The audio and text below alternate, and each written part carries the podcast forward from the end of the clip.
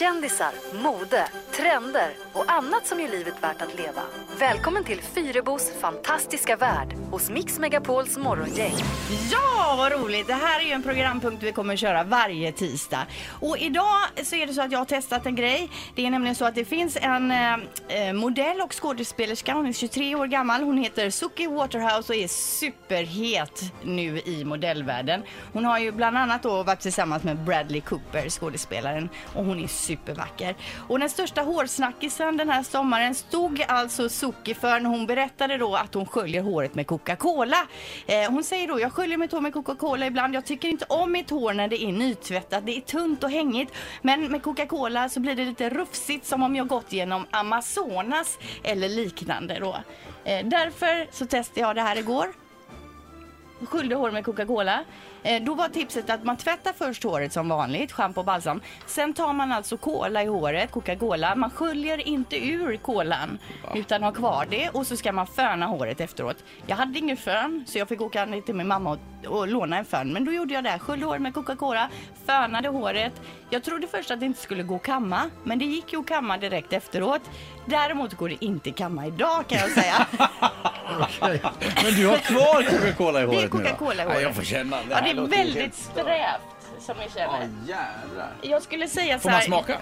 Grejen är ju, eh, tjejer framförallt använder ju kanske dastigt och torrschampo för att få det här lite smutsiga håret och vol- lite, volym. Och jag skulle säga att Coca-Cola är ungefär samma sak. Kanske skulle man inte ha Coca-Cola då i hela håret som jag tog utan mer i botten för att få det här lite smutsiga Ja. looken. Och då i botten. Eh, Hårbotten alltså. Peter, sug lite på håret får vi se om det smakar gott. Men, nej, ja, men det känns det inte konstigt att ha hela huvudet fullt med Coca-Cola? Jo, det gör det. Och det här är alltså ingenting jag kommer att testa igen. Jag kan tänka mig hon kanske har lite mer så här lent babyhår och vill då ha lite mer strävt. Men jag har ju trollhår av naturen.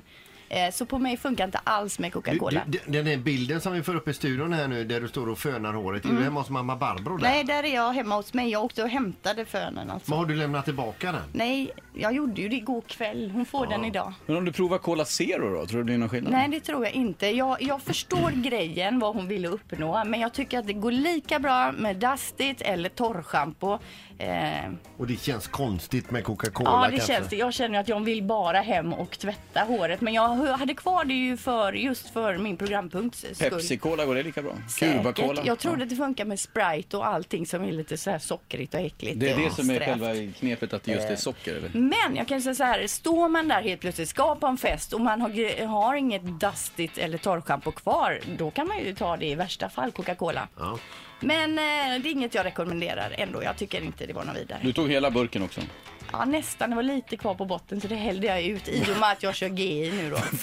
Jo, men lite intressant tycker jag. Ja, du är inte rädd att det där sockret sätter sig i kroppen nu så att det liksom Ja, blir genom fel? hårstrået ja, menar ja, du? typ så. Ja, man vet aldrig. Jättebra fråga annars också Ja, Fredrik. skjutjärnsjournalistik på sin Jajamän. högsta nivå. Jag tyckte det där var lite roligt faktiskt att du gjorde det här. Ja, men visst var det en Ja. intressant spaning. Och Ja. vill man att jag ska testa, om man har förslag på saker man vill att jag ska testa, om man själv kanske inte vågar, till exempel det här med Coca-Cola, eh, då är det bara att höra av sig.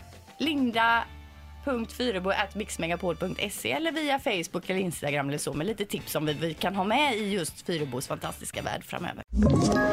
Ett poddtips från Podplay. I podden Något Kaiko garanterar östgötarna Brutti och jag, Davva, dig en stor dos skratt. Där följer jag pladask för köttätandet igen. Man är lite som en jävla vampyr. Man har fått lite blodsmak och då måste man ha mer. Udda spaningar, fängslande anekdoter och en och annan arg rant. Jag måste ha mitt kaffe på morgonen för annars är jag ingen trevlig människa. Då är du ingen trevlig människa, punkt. Något Kaiko, hör du på Podplay. Därför arkadeinerna.